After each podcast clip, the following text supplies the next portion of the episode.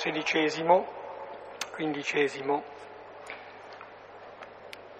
un salmo molto adatto al brano di questa sera, conclusivo del capitolo ventesimo. Salmo sedicesimo. Dicevo che è un brano contemplativo, quello di questa sera, ed è ben introdotto da questo salmo che abbiamo pregato. È un salmo che è intonato alla risurrezione, ma io vorrei evidenziare soprattutto quel versetto che, il secondo versetto, è l'equivalente dell'esclamazione professione di fede di Tommaso. Il versetto dice, ho detto a Dio, sei tu il mio Signore. Ecco, l'affermazione professione di fede di Tommaso è al termine di un percorso che è misterioso forse per noi, ma è noto e conosciuto dal Signore, conosciuto e predisposto da Lui.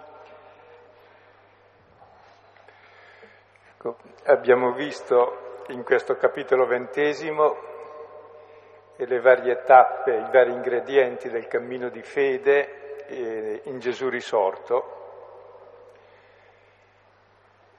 Ecco, il primo è che il sepolcro deve essere vuoto e Pietro lo constata, perché se non è vuoto non è risorto. Il secondo che anticipa la nostra fede che non abbiamo visto è quello del discepolo amato che vede il sepolcro vuoto e capisce che è risorto, appunto perché ciò che fa capire il risorto è l'amore, per un semplice motivo, che se tu ami una persona ce l'hai dentro e se ce l'hai dentro è presente. E se è presente la ami e se la ami la vedi. Perché se anche il Signore risorto e si mette lì davanti a te e tu non lo ami, non lo vedi, non ti è presente, anche se è lì, non lo riconosci. È l'amore che conosce. Così vediamo nella Maddalena la tappa successiva, lei che lo cerca, è la sposa, che lo ama e lo abbraccia e sente il suo nome e dice il nome del Maestro. Ecco, è l'incontro prototipo della fede questo incontro d'amore in cui il Signore dice il mio nome e io lo riconosco in questo nome che dice e gli dico il suo, in questa intimità. Poi abbiamo visto la volta scorsa l'ultima tappa del cammino di fede che è rappresentato dalla comunità, non è più singolo, la stessa Maddalena è inviata dai fratelli, perché il figlio ci manda dai fratelli, e allora c'è l'esperienza del risorto che sta in mezzo alla comunità, che dà pace, dà gioia e dona loro la sua stessa missione, il suo spirito, il suo amore e il suo perdono da portare al mondo intero. Quindi per sé la vicenda sarebbe chiusa perché a questo punto gli apostoli continuano l'opera del figlio e diventano loro stessi figli. Però rimane aperto un problema. E chi non c'era allora? Noi non c'eravamo allora. Ecco allora l'episodio conclusivo che è quello di Tommaso che non c'era come noi. E questo episodio ci fa capire in cosa consiste la fede, per fortuna non c'era, ecco, come noi, così vediamo in lui ciò che siamo anche noi e la fede nella resurrezione è sostanzialmente uguale per i discepoli primi che l'hanno vista e per noi che non lo vediamo. Cioè è un incontro con il Signore nell'amore che ti cambia la vita. Il fatto che loro l'abbiano visto è unico e irrepetibile, perché erano presenti in quel periodo storico e ogni fatto avviene solo una volta ed è irrepetibile. Però c'è qualcosa di comune e di trasmissibile in questa esperienza. Ciò che è comune è che loro hanno riconosciuto il risorto dalle sue ferite, hanno ricevuto il suo spirito, hanno ricevuto la sua missione, sono nati a vita nuova e vivono la vita nuova ed è risorto in loro e loro stesso sono risorti. E questo è ciò che è comune alla nostra fede e alla loro, perché anche loro potevano vederlo e non riconoscerlo, come di fatti all'inizio era. E c'è qualcosa di irripetibile nei fatti, ma anche di molto trasmissibile, perché ogni fatto diventa presente nel racconto. Quando ti racconto un fatto vero, tu quel fatto lo conosci, diventa tua esperienza di vita attraverso il racconto. E la parola di una persona ti rende presente la persona che parla, se a te interessa, se no la escludi. E allora il Signore è ancora presente nella sua parola, nella sua parola che diventa spirito e vita, cioè ti comunica la stessa esperienza che ha comunicato ai primi, diventa la tua vita e trasforma la tua vita e fa sì che la tua vita sia testimonianza viva del vivente. Quindi il Signore è ancora presente a noi nella parola, nel pane e nella comunità che vive lo stesso amore e lo annuncia però una comunità che non semplicemente annuncia parole, ma annuncia la vita nuova che ha ricevuto proprio grazie all'incontro. E necessariamente la nostra fede è fondata su questa parola, cioè sulla testimonianza altrui. E d'altronde eh, tutta la nostra cultura è fondata sulla testimonianza altrui. Cioè tutto quello che ho imparato, io l'ho imparato da altri, se non ci credo a quello che loro hanno sperimentato, non lo sperimenterò mai. Se invece mi affido a ciò che dicono, posso vedere che è vero io stesso in prima persona. E quindi attraverso la parola faccio la stessa esperienza di chi l'ha fatta prima di me, che me la comunica con la sua parola. Ecco. E allora vediamo il racconto di Tommaso dal capitolo ventesimo, versetto 24, fino al termine del capitolo stesso, versetto 31. Ora Tommaso, uno dei dodici, quello detto Didimo, non era assieme a loro quando venne Gesù.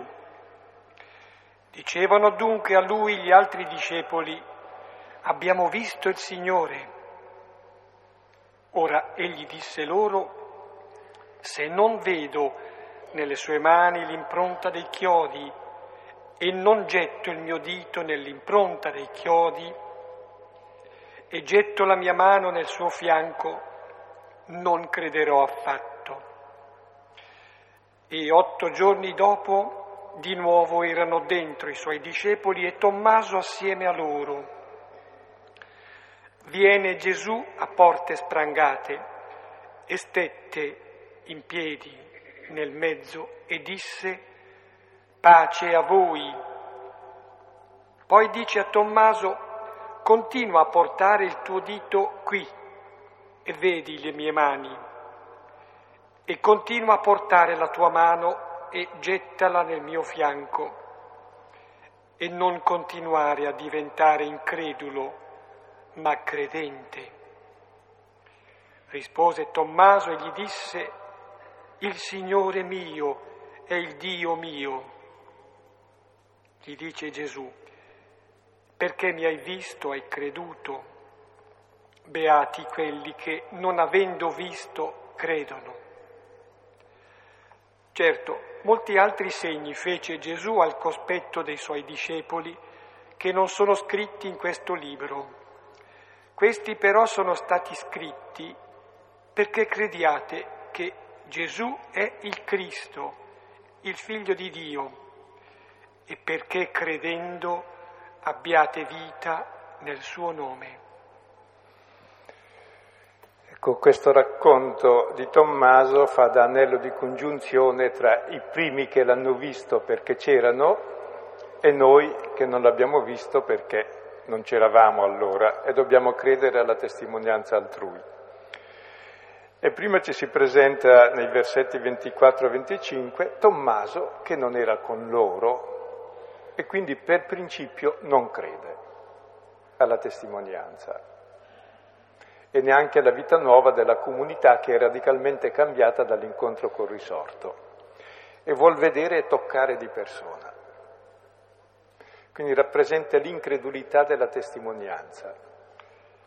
Poi al versetto 26-27 Gesù viene otto giorni dopo cioè dopo otto giorni, lo stesso giorno della settimana, che la domenica è il giorno dell'Eucaristia, anche lui c'è.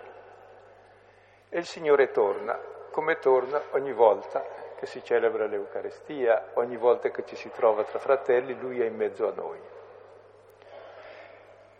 E dice a Tommaso di toccare e di guardare. E Tommaso finalmente crede perché personalmente guarda e tocca. D'altronde era necessario per lui, se voleva essere tra i primi testimoni oculari, vedere e toccare, se no non poteva testimoniare. E Gesù però lo rimprovera dicendo tu vedi perché hai creduto, c'è qualcosa di più grande e la beatitudine riservata a noi che veniamo dopo, noi che crediamo sulla testimonianza della comunità.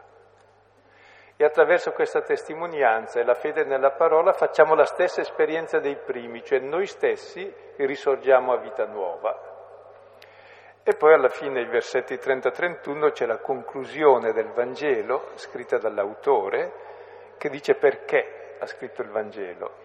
Lui sa di essere l'ultimo testimone oculare della tradizione apostolica e allora motiva il suo scritto praticamente dicendo ciò che noi abbiamo visto ve l'abbiamo raccontato, ma ciò che noi abbiamo visto era il segno di ciò che abbiamo capito nello spirito. Così il racconto che io vi faccio è un segno grafico, è la parola che se voi l'accogliete nello spirito vi fa fare la stessa esperienza di fede. Quindi ci sono grossi temi questa sera e cominciamo a vederli per ordine. Primo versetto 24. Ora Tommaso, uno dei dodici, quello detto Didimo, gemello, non era assieme a loro quando venne Gesù. Ecco, Tommaso è uno dei dodici e Giovanni non usa mai eh, la parola i dodici, se non rarissime volte, dopo il dono dei pani è qui. In genere preferisce il termine discepoli che è più ampio. E quando dice uno dei dodici, parla solo di Giuda e di Tommaso. E uno dei dodici è il prototipo sempre di tutti e dodici. Quindi Giuda e Tommaso sono il prototipo degli apostoli e dei discepoli successivi, cioè di noi. E questo Tommaso è chiamato Didimo. Didimo vuol dire gemello. E Tommaso innanzitutto è gemello di Giuda uno dei dodici come lui, che non era con gli altri quando Gesù è risorto. Era uscito nella notte dopo che Gesù aveva donato il suo pane, il suo boccone, la sua vita. E anche Tommaso è fuori nella notte, lontano dalla comunità, nella solitudine. E quando Dio creò il mondo, dopo ogni opera dice vide che era bello. Quando creò l'uomo dice vide che era molto bello, al capitolo primo. Al capitolo secondo si ricrede e dice non è bello che l'uomo sia solo. Cioè la solitudine è il male più radicale che esista ed è la radice di tutti i mali e significa vivere il proprio limite come luogo di isolamento dagli altri invece che come luogo di comunione. E Tommaso è gemello di Giuda perché vive la sua solitudine, il suo limite come luogo di divisione degli altri. Forse perché era più coraggioso degli altri, lui non c'era, aveva avuto il coraggio di uscire. Quindi in questo è gemello di Giuda. Poi però è gemello anche di tutti noi, noi non c'eravamo allora. Anche lui non c'era. E lui è giunto alla fede, anche noi dobbiamo giungere alla fede. Quindi rappresenta un po' tutti noi che non c'eravamo e giungiamo alla fede, quindi il nostro travaglio per giungere alla fede. E poi soprattutto è gemello anche di Gesù, che la sua anima gemella, il suo alter ego, difatti è disposto a morire a fianco di Gesù l'unico.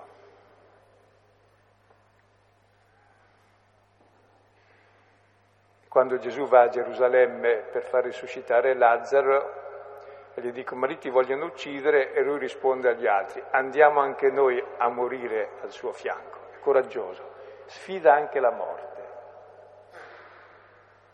Ama davvero Gesù, però lo ama senza speranza. E l'amore senza speranza si chiama anche inferno.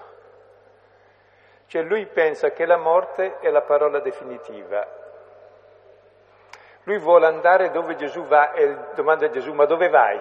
Domanda nell'ultima cena. Pensa che Gesù appunto vada verso la morte e che la morte sia il destino comune dell'uomo. Invece Gesù non va verso la morte. Gesù torna al Padre proprio facendosi solidale coi fratelli fino alla morte e facendo della morte il luogo della comunione col Padre e coi fratelli. E Tommaso vedrà la via che percorre Gesù e la vedrà proprio, la toccherà attraverso le ferite. Cioè deve imparare a conoscere che c'è un amore più forte della morte, per cui riceve senso anche il nostro morire e il nostro vivere. Lui invece vive nell'orizzonte della morte e basta, cioè lui è eroico, disposto anche a morire, però lì tutto è finito. Gli altri gli dicono che è risorto, balle, non è vero che è risorto ma noi siamo cambiati radicalmente e siamo risorti anche noi, non mi interessa, l'unica cosa sicura è che si muore. Quindi ci è molto vicino e per principio non crede alla testimonianza. Che tra l'altro l'errore non è credere, non credere alla testimonianza, bisogna essere anche critici con la testimonianza altrui. Però se per principio non credi alla testimonianza vuol dire che per te nessuna parola ha valore, quindi devi cancellare la parola in tutti i rapporti umani. E se cancelli la parola, cancelli tutti i rapporti umani, cancelli tutta la storia, tutta la cultura, tutta l'arte, tutta la filosofia, tutta la politica, beh, tutta l'economia, poco male in certi campi, in altri invece molto male. Perché tutta la nostra esistenza è sul rapporto di fiducia nella parola. E lui nega per principio che la parola abbia valore. Per lui l'unica parola sicura è che si crepa, quindi era disposto a fare anche quello. Quindi anche un uomo eroico, titanico, ma disperato. E in questo probabilmente è gemello della parte più profonda di noi, che sotto sotto, anche rimuovendolo, accettiamo come unico orizzonte eh, che tutto finisce. Poi siccome però tutto sommato siamo fatti per qualcosa di buono, allora siamo disposti anche a dar la vita per certi valori, però in modo disperato. Quindi è una figura molto grande questo Tommaso, è gemello. E diventerà poi il vero gemello di Gesù mediante la fede, cioè uguale a Gesù. Gesù diventa il suo Signore, il suo Dio. E lui non era con, ecco, in realtà questo suo non essere con è importante, non essere tra gli altri, che gli altri da lì ammucchiati dalla paura. Lui invece riesce anche a rimuovere la sua paura, dice voi siete vigliacchi, io... e se ne va da solo. Cioè non accetta neanche la condizione naturale di tutti gli uomini, rimuove questo fatto e vive la sua solitudine mortale in modo eroico e tragico, dell'incredulità assoluta sulla possibilità di una vita, di un amore che possa essere la parola definitiva. E se non, è comun- se non è insieme ai fratelli non può incontrare il figlio, perché Dio, che amore e relazione, lo incontri stando coi fratelli, anche condividendo il limite la paura e la morte ma facendo di questo un luogo di simpatia, di comunione, non di rimozione.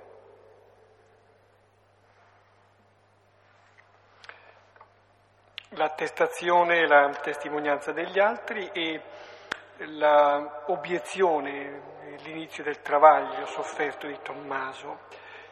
Dicevano dunque a lui gli altri discepoli, abbiamo visto il Signore. Ora egli disse loro, se non vedo nelle sue mani l'impronta dei chiodi e non getto il mio dito nell'impronta dei chiodi e getto la mia mano nel suo fianco, non crederò affatto. Ecco, gli altri gli dicono abbiamo visto il Signore. È la stessa professione, l'annuncio dell'esperienza della Maddalena agli Apostoli. Gli Apostoli non hanno creduto alla Maddalena. Ora è lo stesso annuncio che gli altri fanno a Tommaso. Ora, in questo annuncio evidentemente non c'è semplicemente il racconto della loro esperienza, perché se uno mi racconta la sua esperienza, io ho visto il Signore, dico, beato te. Ecco, questo annuncio corrisponde a un fatto fondamentale che il Signore si è fatto vedere donando loro la pace, la gioia, lo spirito, la missione verso i fratelli di portare perdono a tutti. Quindi questa parola abbiamo visto il Signore significa che la loro vita è cambiata radicalmente. Cioè vedere il Signore vuol dire cambiare la vita, vedere il risorto vuol dire risorgere, vedere la luce vuol dire nascere, toccare il fuoco vuol dire bruciare. Quindi è la loro stessa vita che è una vita nuova, che si esprime in questo, l'abbiamo visto. È la visione di Dio è la vita dell'uomo. Ecco, e Tommaso non crede per principio né alla comunità né a una novità di esperienza né alla possibilità di una vita nella riconciliazione, nella gioia, nell'amore e nel perdono. Dice no, io non ci credo. Quindi non è solo che non crede alle parole, non credo a ciò a cui corrispondono queste parole. C'è la comunità che vive la vita, perché il luogo dell'esperienza di Dio è sempre la comunità. E quando gli apostoli fanno l'ultima domanda a Gesù che ascende in cielo, è questo il momento in cui instaurerai il regno di Dio perché finora non ci siamo ancora riusciti?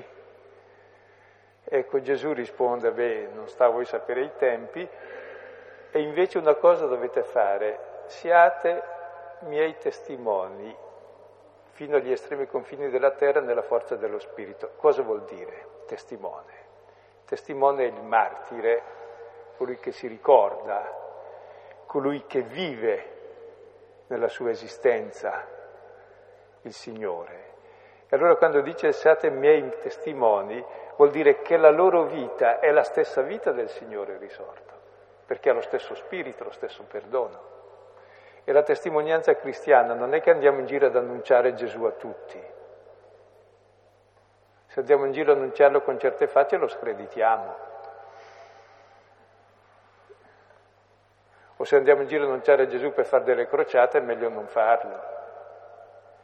La nostra vita è trasformata e vive nell'amore dei fratelli. E quando poi i fratelli ti chiedono ma come mai sei così contento? Come mai tu sai amare gratuitamente? Come mai mi sembri che vivi e non sei morto come me? Allora, come dice Pietro nella sua lettera, dice allora rendi conto della bella speranza che è in te. Cioè, siccome tu vivi la vita nuova, vivi la comunione col risorto, tu vivi in lui e lui in te, l'altro vede questo e allora lo testimoni. E perché la nostra testimonianza non sono parole a secco, se no sono pericolose, se no vuol dire vendere prodotti, cioè per imbrogliare la gente. Mentre la testimonianza è proprio la vita, è il martirio appunto.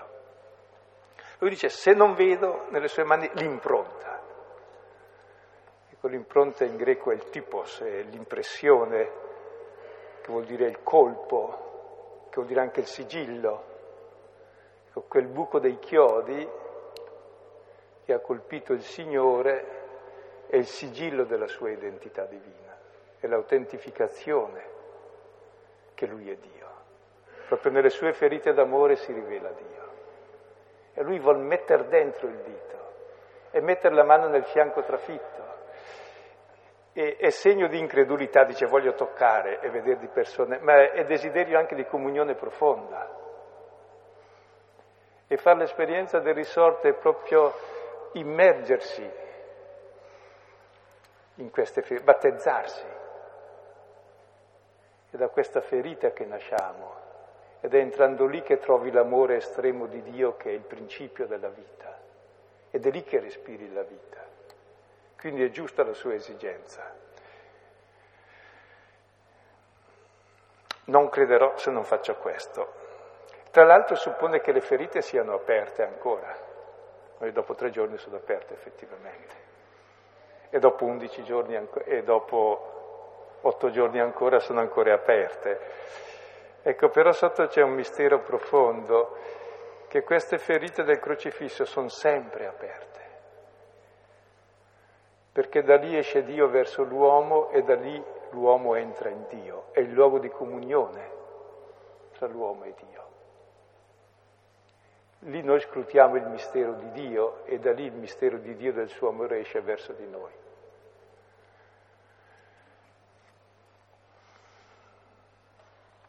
E dobbiamo ringraziare Tommaso che non c'era e non vuol credere, perché così almeno ci troviamo un buon gemello e che vuol fare è anche ardito, vuol fare proprio questa esperienza di queste ferite, che tra l'altro resteranno aperte fino a quando non sarà entrato l'ultimo degli uomini. Allora si chiuderanno. All'accenno alle ferite che restano ancora aperte, mi fanno venire in mente una preghiera medievale, Anima di Cristo, dove si dice appunto che si possa trovare rifugio nelle sue ferite, rifugio e difesa. Otto giorni dopo, di nuovo erano dentro i suoi discepoli e Tommaso assieme a loro. Viene Gesù a porte sprangate, stette in piedi nel mezzo e disse pace a voi. Otto giorni dopo vuol dire oggi otto. Siamo quindi la domenica dopo la domenica di Pasqua, dopo quel giorno, che è il giorno del Signore, e ormai per sé viviamo sempre in quel giorno, e quando la comunità si trova riunita la domenica nella memoria della passione del Signore, ecco che ha davanti le sue ferite, le sue piaghe, il suo amore estremo e lì attinge la propria vita. Ed è per questo che bisogna sempre fare Eucaristia, dice Paolo, in ogni cosa, perché in ogni cosa dobbiamo trovare la comunione con Lui fino a quando appunto saremo noi stessi Eucaristia. E otto giorni dopo c'è anche Lui e anche noi ci siamo otto giorni dopo viviamo sempre ormai in questo giorno. E ogni volta che andiamo, celebriamo l'Eucarestia, ci troviamo in questa situazione, ci vengono ripresentate le ferite del Signore. Questa è l'Eucarestia. Facciamo memoria della sua passione per noi. E il Vangelo che leggiamo è un ricordo di un aspetto della sua vita che comprendiamo alla luce della croce che è il mistero della gloria, dell'amore e della risurrezione. Quindi anche Tommaso otto giorni dopo c'è. E i discepoli sono dentro, ancora a porte sprangate, come la volta scorsa. La volta scorsa però erano sprangate per paura. Ora invece non è più un sepolcro quella comunità, è piena di gioia, di pace, di spirito, di perdono e questa separazione dal mondo non è divisione dal mondo, semplicemente non sono dal mondo, ma sono per il mondo e lì si trovano insieme questi fratelli uniti per poi uscire nel mondo verso gli altri, annunciarlo e testimoniarlo.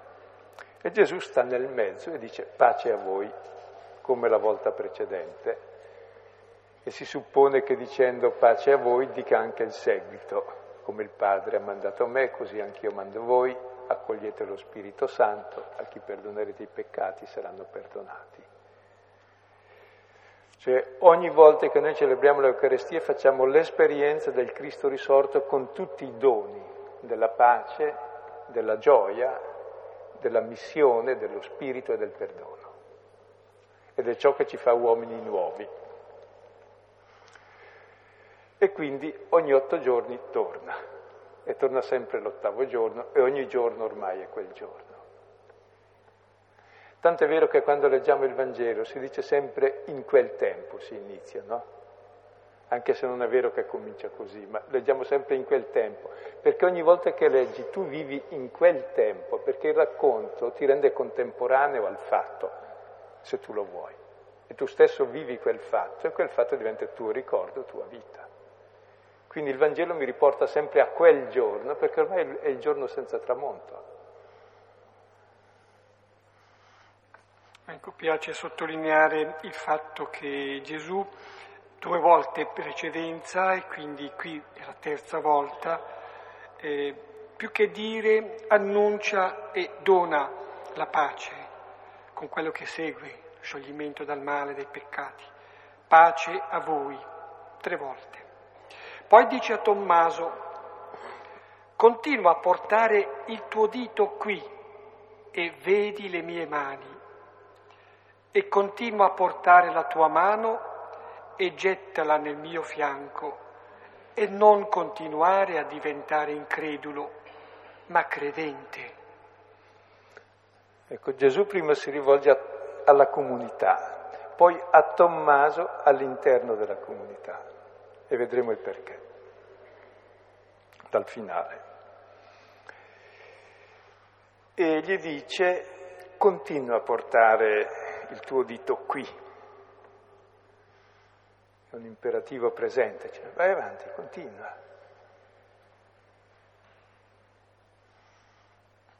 Questa, diciamo, circonlocuzione, eh, questo, circonlocuzione iterativa, dice l'intensità, la partecipazione del toccare, sperimentare.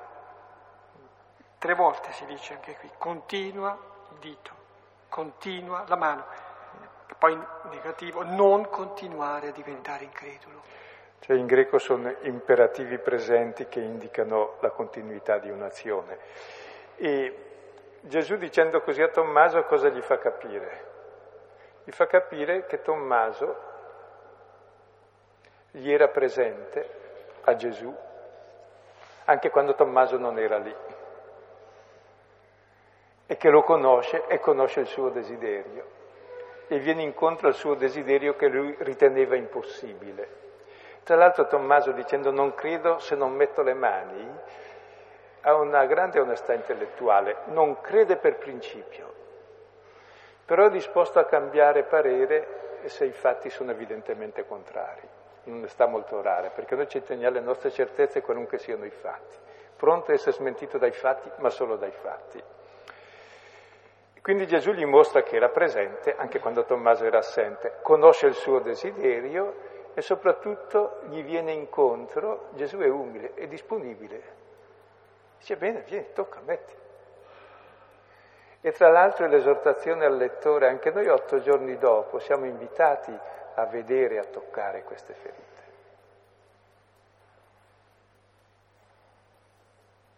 Anche noi nell'Eucaristia siamo chiamati a, a contemplare il trafitto. Ed è da questa contemplazione che nasce qualcosa dentro di noi. Perché c'è un vedere, un toccare materiale, ma soprattutto cosa avrà sentito Tommaso dentro, mettendo dentro il dito, mettendo dentro la mano. Ed è quella l'esperienza del risorto, perché per sé i chiodi Nelle mani li hanno visti anche chi glieli ha piantati, anche la lancia. Invece c'è un vedere toccare spirituale che è essere toccati da questa contemplazione. Ed è in questa contemplazione che tu entri nel mistero di Dio. E tutta l'opera di Giovanni per sé terminava già dicendo e contempleranno colui che hanno trafitto. Ed è quello che ci viene riproposto ogni otto giorni. E ogni volta che siamo lì viviamo quel tempo e siamo chiamati a fare la stessa esperienza. E quella che è stata l'esperienza materiale di Tommaso di vedere e toccare le ferite di Dio, ecco, fino a essere toccato interiormente lui e cambiato da queste ferite perché ha capito l'amore del Signore, è ciò che siamo chiamati a fare anche noi. È l'incontro con il risorto, cioè con il suo amore. E bisogna entrare in questo e battezzarsi in questo, immergersi. Ed è lì che noi entriamo in Dio, perché Dio lo possiamo conoscere solo da lì, dalle sue ferite d'amore. E Dio non può essere che crocifisso.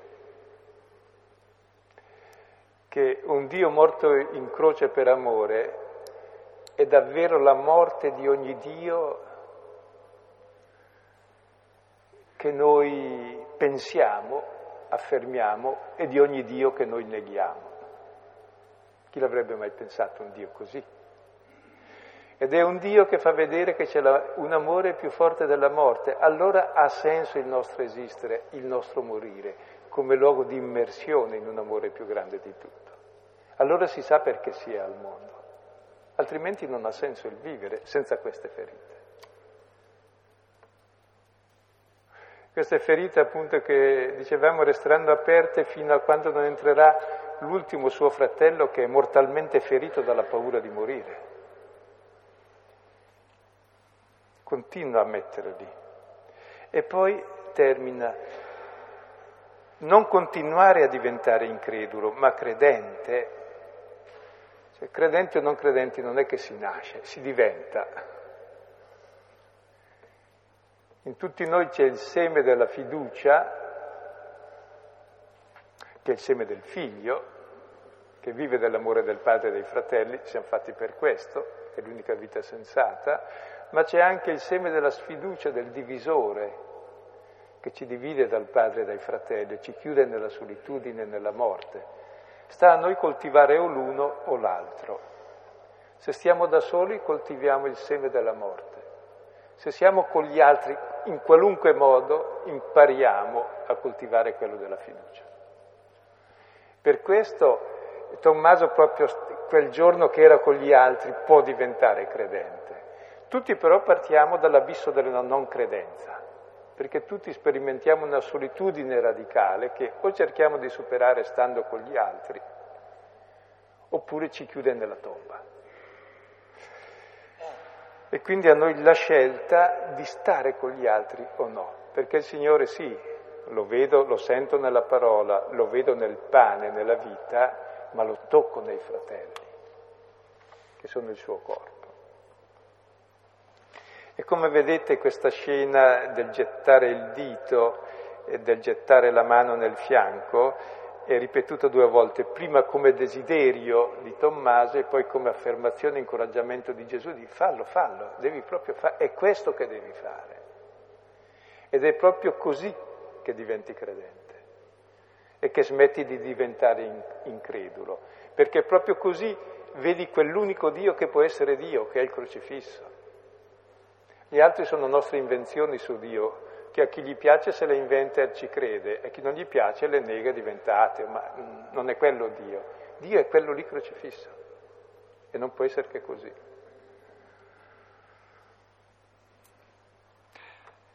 Esplode allora l'esclamazione, e più che una risposta, un'esclamazione estatica fuori di sé, di Tommaso. Rispose Tommaso e gli disse, il Signore mio e il Dio mio.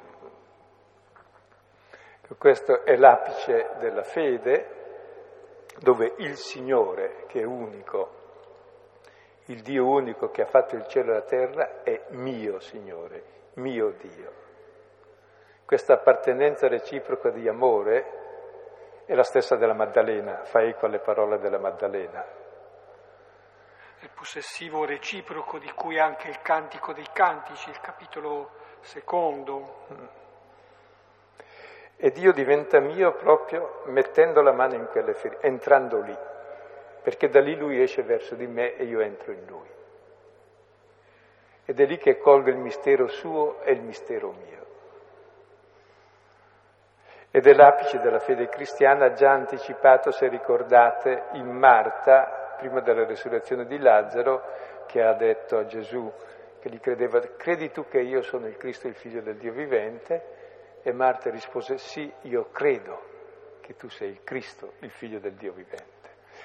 Ora qui Tommaso che era incredulo per principio, e in fondo sotto questo principio di incredulità c'era un amore disperato un amore per Gesù e per la vita che non aveva nessuna speranza perché riteneva che la morte fosse l'unica parola, proprio mettendo la mano in queste ferite vede che c'è un amore più grande della morte.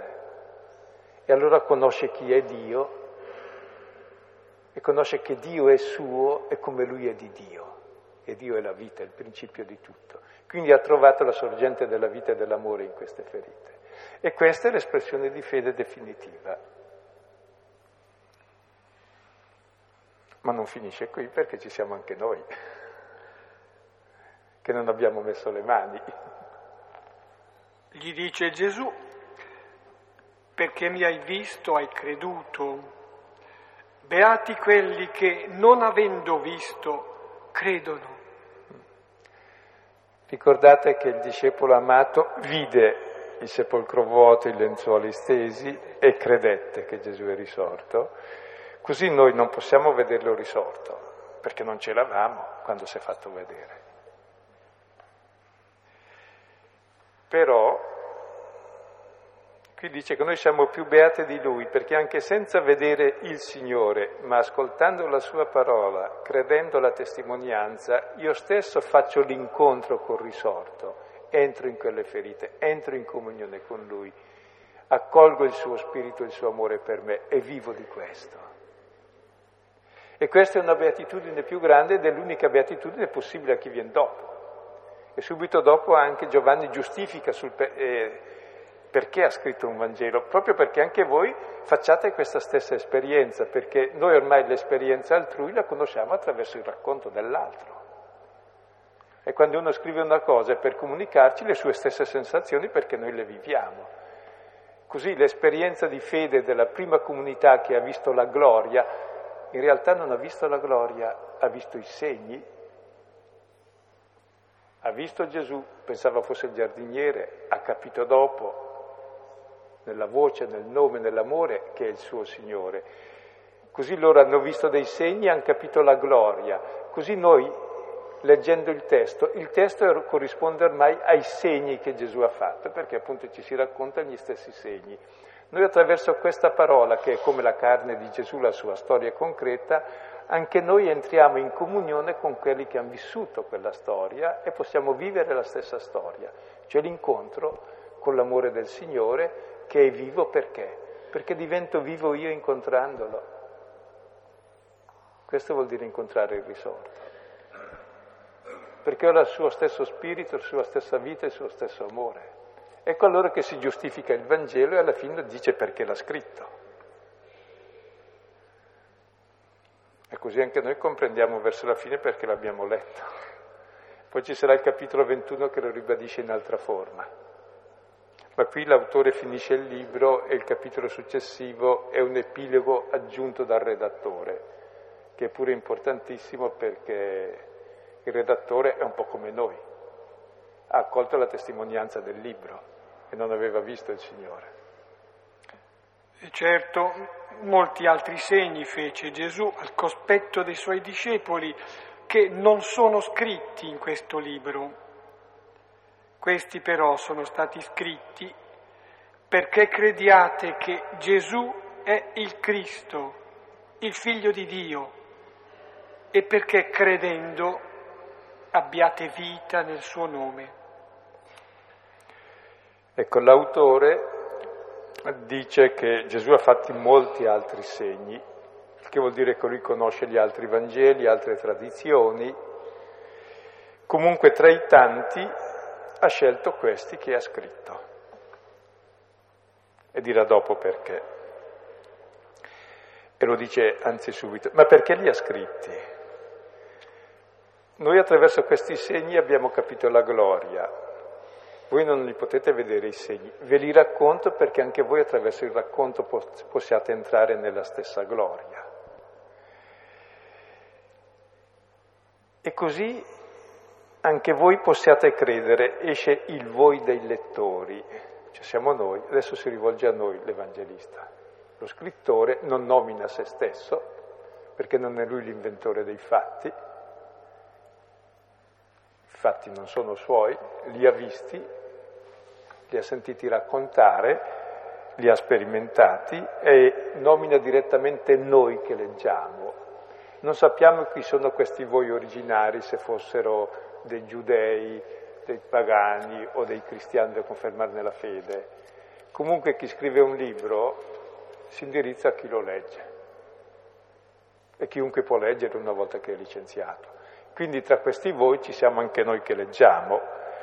E allora il fine del Vangelo è portare all'adesione a Gesù, alla fede. E la fede è conoscere, amare, seguire Gesù e fare la stessa vita e vivere di Lui come Lui di noi. Quel Gesù che è il Cristo, cioè, mh, da stare attenti, proprio Gesù io nelle varie speculazioni religiose, è proprio quella carne scandalosamente finita in croce. Quello è il Cristo. Il Cristo è una cifra che raccoglie ogni promessa di Dio nell'Antico Testamento, ogni desiderio dell'uomo. Ecco, proprio attraverso quelle ferite si realizza ogni promessa di Dio. Dio si dona tutto all'uomo e lì l'uomo raggiunge ogni desiderio, attinge la fonte della vita. E questo Cristo è addirittura il figlio di Dio, quel Dio che nessuno ha mai visto, e lui, quella carne me l'ha rivelato, me l'ha raccontato. Attraverso il racconto anch'io conosco Dio e faccio esperienza di Dio. E quella carne è ormai il cielo aperto sulla terra, definitivamente, è la comunione tra cielo e terra. E credendo e questo è il fine della fede, abbiamo la vita. La vita è il desiderio dell'uomo che muove ogni suo pensiero, ogni sua azione, ogni suo desiderio, appunto. Vogliamo la vita, la pienezza di vita, la vita stessa di Dio, appunto. Aderendo a Gesù il Figlio, il Verbo creatore del Padre, che ha dato la vita per noi, abbiamo la vita stessa di Dio, che è amore più forte della morte, che è comunione eterna col Padre ed è una comunione progressiva con tutti i fratelli fino a quando ci sarà il figlio totale che è l'umanità intera. E questa vita l'abbiamo nel suo nome, ribadisce, il nome è la persona, cioè in questa persona concreta. E la fede è l'amore per Gesù, che lo fa vivere in te, come tu da sempre vivi in Lui perché dall'Eterno il Verbo ama ciascuno di noi. Ecco, e così per sé Giovanni eh, chiude il suo Vangelo e poi c'è la postfazione, l'epilogo dell'editore, che pure è molto importante perché fa vedere come questo si trasmette a noi appunto che siamo lettori come colui che ha fatto il primo redattore, ha letto il testo e poi aggiunge la sua esperienza. E noi poi, per cui il testo si rivela un testo aperto, ognuno poi scrive la sua esperienza in base a questo. Brevissimamente allora qualche testo di approfondimento oltre al Salmo, oltre al Salmo sedicesimo, ecco dal termine del Vangelo al principio. Giovanni capitolo primo, 1.14, prime battute, cioè il prologo. Giovanni capitolo diciassettesimo, 20-23, siamo coinvolti nella preghiera di Gesù. Prego per quelli che crederanno perché tutti siano una cosa sola. Poi dalla prima lettera di Pietro, capitolo primo, 6, 9, e poi dalla prima di Giovanni, capitolo primo, 1, 4.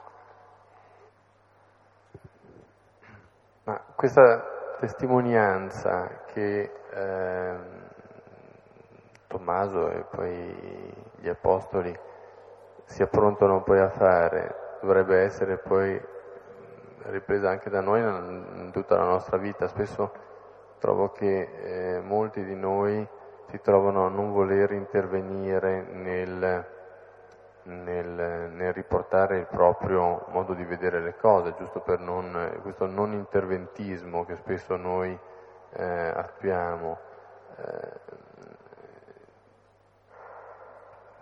anche nell'ambito dell'educazione, eh, nel, nel, non voler manifestare quello che in realtà eh, noi pensiamo per non eh, come, come si può dire, non dare fastidio. Quindi la testimonianza del Signore è quella invece di dire le cose anche se sono eh, scomode. È banale la mia No, no, è importante, sì. E, però e forse c'è un modo che a me piace molto, e lo dice Pietro, la prima lettera, il capitolo terzo, versetto 15, Ecco, dice non turbatevi quel che capita, santificate Cristo nei vostri cuori, cioè che Lui viva in voi e voi viviate come Lui, e poi siate sempre pronti a rispondere, a fare l'apologia a chiunque vi chiede una parola sulla speranza che è in voi. Cioè prima c'è una testimonianza vissuta questa testimonianza vissuta interroga l'altro, ti chiede, allora gli rispondi. Cioè è importante che la testimonianza sia prima che nelle parole nei fatti, altrimenti sa, eh, se io vado a, ad annunciare la gioia del risorto con la faccia lunga tre metri, lanciando improperia a tutti, dice, boh, forse non è proprio vero quel che dice. Oppure fa apposta perché così, sai, Può darsi che sia un trucco di propaganda far finta del contrario, ma non risulta. Ecco, quindi c'è prima davvero un'urgenza interiore di un'esperienza di aver messo dentro le mani e il dito lì, in modo che la nostra fede sia fondata, affidabile, molto critica, ma alla fine anche sicura e che è passata attraverso il travaglio proprio dell'incredulità, delle contraddizioni, delle solitudini, dell'amarezza, allora diventa genuina la tua vita e allora la nostra vita diventa un'apologia reale e allora si può anche rispondere. Ecco. Dico così perché è facile pensare a una testimonianza che pure va fatta con le parole e con coraggio, però disgiunta da una comunità che vive davvero questi valori. Cioè, Porto l'esempio, no? Se voi leggete gli Atti degli Apostoli al capitolo primo, al versetto settimo, ottavo, credo, lascio vedere, quando appunto Gesù dice all'ultima domanda degli Apostoli se è questo il momento, ecco, e Gesù risponde al versetto ottavo, ecco, voi sarete miei testimoni, sapete come si traduce in genere invece che miei testimoni? mi sarete testimoni. Che differenza c'è tra mi sarete testimoni e sarete miei testimoni? Quel mi è un dativo di vantaggio, quindi per me fate tanto, fate anche le crociate, fate di tutto, così io sono importante, voi siete i miei testimoni, poi divideremo gli, i proventi di questa campagna. Oppure siate testimoni di me, in greco è mu martires, non emoi. Non per me testimoni o, o mi sarete testimoni, ma sarete testimoni di me. Cioè vivrete di me, sarete la memoria vivente di me. Allora sarete uguali a me, nell'amore, nella misericordia, nella compassione che è esattamente il, il, modo contrario di intendere la testimonianza. E ancora oggi la nostra vita si gioca su questa ambiguità, sempre, anche la vita della Chiesa. Non a caso è sbagliata addirittura la traduzione, ma non per cattiveria, perché facciamo così. Perché suona quasi uguale, anzi sempre più bello, mi sarete testimoni, sembra ci sia più amore perché per lui. Non fate per me, fate come me innanzitutto, perché ho già fatto io per voi. eh, sembrano finezze, invece su queste finezze eh, c'è un discrimine enorme, un pendio che va da una parte e l'altro va in un'altra valle, in un'altra regione. Uno non ci distingue eh, da tutti i fondamentalismi di tutte le religioni, di tutti i fanatismi più biechi della storia, religiosi e non, e l'altro invece ci pone sul versante divino, della testimonianza dell'amore. Non credo aver risposto alla domanda, ho confuso un po', ma va bene lo stesso.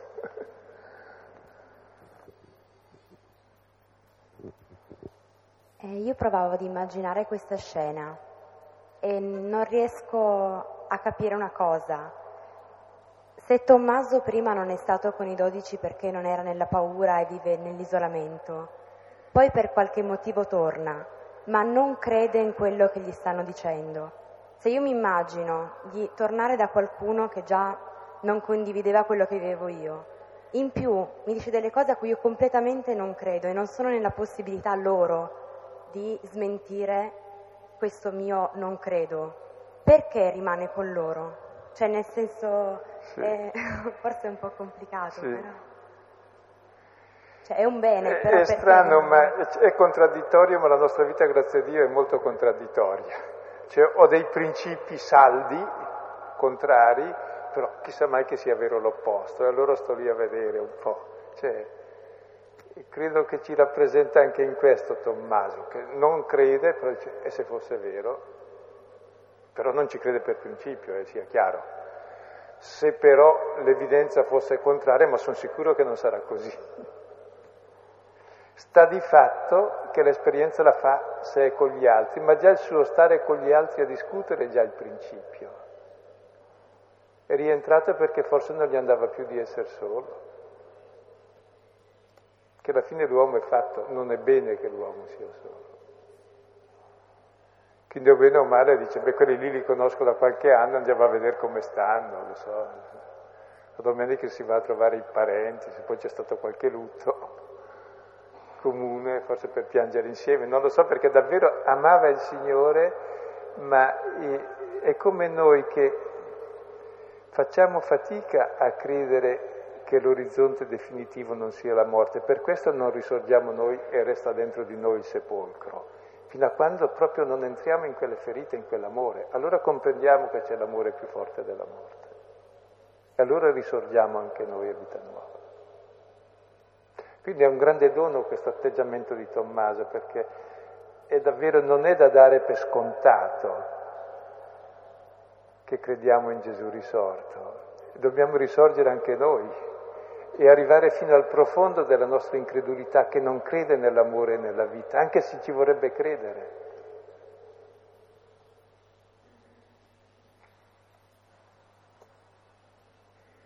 Ed è bello questo, continua a non diventare incredulo ma credente, cioè mettiti su questa strada perché è un cammino senza fine, sia l'abisso dell'incredulità, sia l'abisso positivo della fede, perché vuol dire poi amore e crescita senza fine. E dove il principio è l'essere tra gli altri, non è ancora con gli altri, perché in greco usa un'altra parola, non usa la parola syn che verrà dopo, che vuol dire proprio congiunzione compagnia, il nostro con, ma usa la parola metà che vuol dire sì a fianco, assieme, ma non, non è con loro, perché non condivide la stessa esperienza, però è lì tra loro, ecco.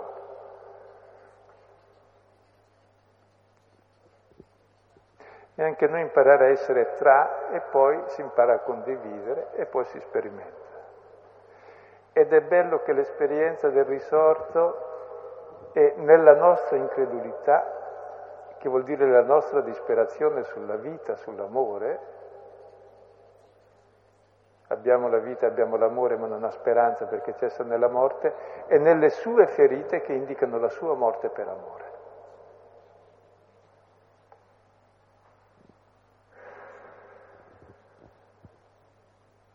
C'è un testo altamente contemplativo che poi ogni volta che celebriamo l'Eucarestia si avvera questo, che noi partecipiamo al suo corpo, al suo sangue, entriamo in questa vita donata, viviamo di questa vita attraverso la parola, il pane e la fraternità. Accettiamo il limite come luogo di comunione e di amore. E allora diventiamo uomini nuovi. Allora si avvera la creazione, non è buono che sia solo, è bene che sia con un altro. E allora nasce l'uomo nuovo.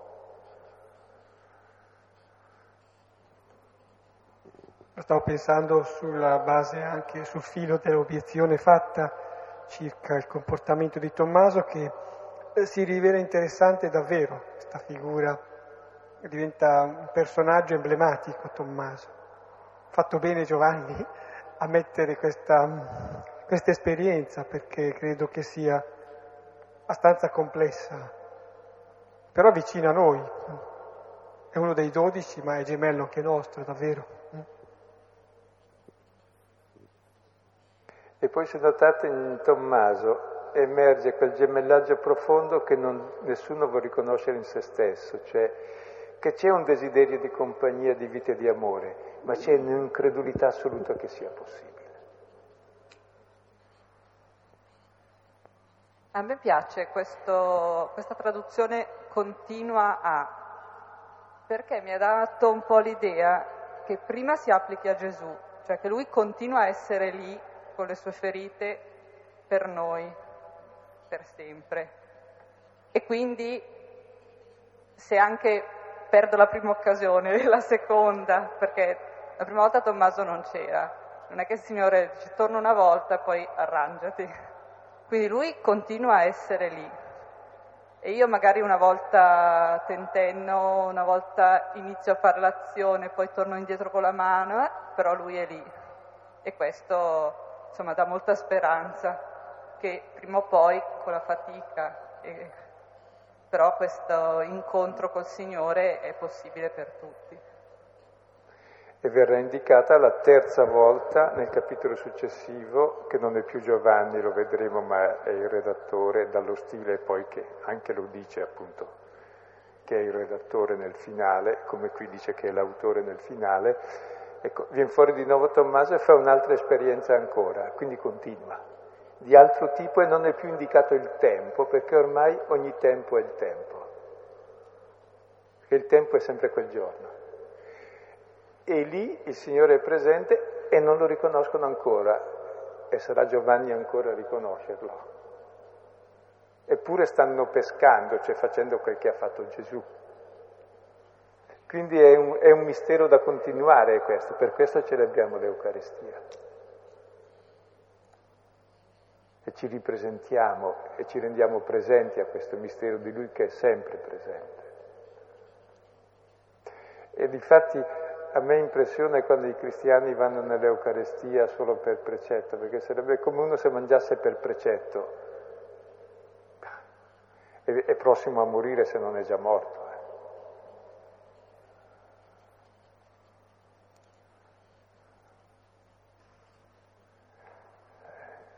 Eppure lui è sempre lì e quindi avanti. Per favore, vorrei capire bene questo essere gemello di Tommaso, gemello così, gemello così, ah, non ho capito niente. E Didimo vuol dire gemello e lo sottolinea. E Tommaso è la parola ebraica che vuol dire Didimo in greco. E gemello è quello che è con l'altro per definizione, con l'altro uguale a lui. Si usa anche in termine figurato e spregiativo. Ecco. E lui paradossalmente è quello che è da solo e rappresenta tutti noi che siamo fatti per essere con l'altro. È da solo perché è gemello di Giuda che va da solo nella notte. È con noi perché non crediamo e non c'eravamo allora. Vorrebbe essere con Gesù e alla fine sarà pienamente con Gesù perché entra in quelle ferite. Quindi è il gemello di tutti gli uomini, davvero, dall'uomo più incredulo fino a Gesù, da Giuda a Gesù. Quindi sottolinea per quello Tommaso, che vuol dire gemello, poi lo dice in greco Didimo, vuol dire gemello, in modo che sia chiaro proprio sottolinea questo aspetto, che è molto bello per me. Termina col doppio di ciascuno di noi. Difatti i vari apostoli, anche quando veniva fuori nel capitolo 13, poi vedremo nel successivo, c'è sempre un intreccio tra Giuda, Pietro e Giovanni che sono come ste- gli stessi tre aspetti di un'unica realtà. E Pietro è a metà strada, Giuda è quello che tradisce, Pietro è quello che non capisce l'amore gratuito del Signore, Giovanni è quello che ha capito l'amore del Signore. E Pietro sta a metà strada, quando anche lui rinnegherà e si troverà nella condizione di Giuda, diventerà come Giovanni che capisce l'amore gratuito del Signore. E i, i, vari personaggi di un racconto sempre ci rappresentano tutti, se no neanche li leggi. E la figura completa è data tu, da tutti insieme. E in qualche misura questo Tommaso le sintetizza tutte, proprio attraverso piccoli richiami. Uno dei dodici, è l'unica volta che viene fuori uno dei dodici assieme a Giuda, ma i dodici sono anche gli altri. Poi sottolinea che è gemello e poi dice che non c'era e che non vuol credere e che era solo nella notte, poi però si trova lì per caso e fa l'esperienza e raggiunge il vertice della fede, lo stesso vertice di Maria in questo, il mio Signore, il mio Dio, proprio attraverso quelle ferite. Quindi è il prototipo di noi che otto giorni dopo nella parola e nel pane e nella fraternità, incontriamo il risorto. E questo verrà specificato nel capitolo successivo più profondamente poi, dalla comunità appunto eh, che ha recepito il Vangelo di Giovanni e che l'ha trasmesso a noi.